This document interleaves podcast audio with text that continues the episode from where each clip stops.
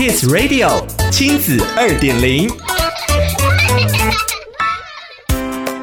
欢迎收听亲子二点零单元，我是 JoJo。一零八课纲上路一年多以来，还是有老师、学生、家长对新增的自然探究与实作必修课充满疑惑。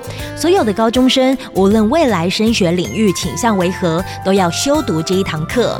究竟老师怎么教这门课？学测可能怎么考？今天的亲子二点零就让我们来聊聊高中生必修课程——自然探究与实作和实验课有何不同？师大附中地科老师洪艺文这几个月来几乎全台跑透透，协助老师们为了自然科学探究与实作课程来增能。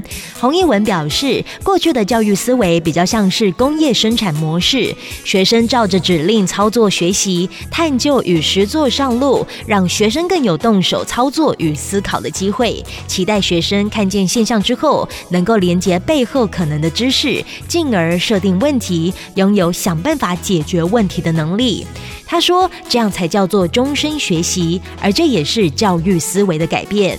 这是一堂没有课本的必修课，课程大多是老师自己设计，因此各个学校课程间也会有差异。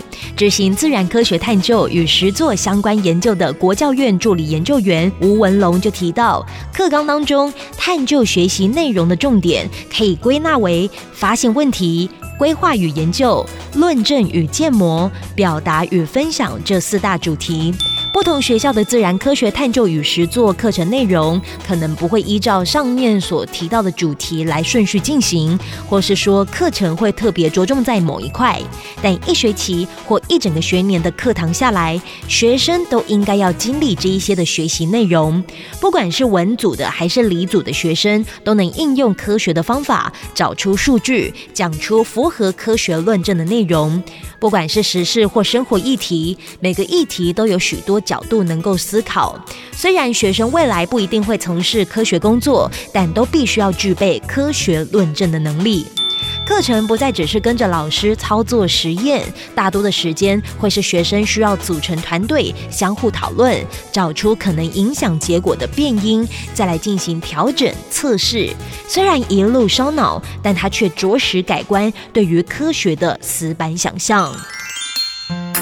想要了解更多故事内容，请参阅《亲子天下》第一百一十六期封面故事《二零二一跟着课本去旅行》。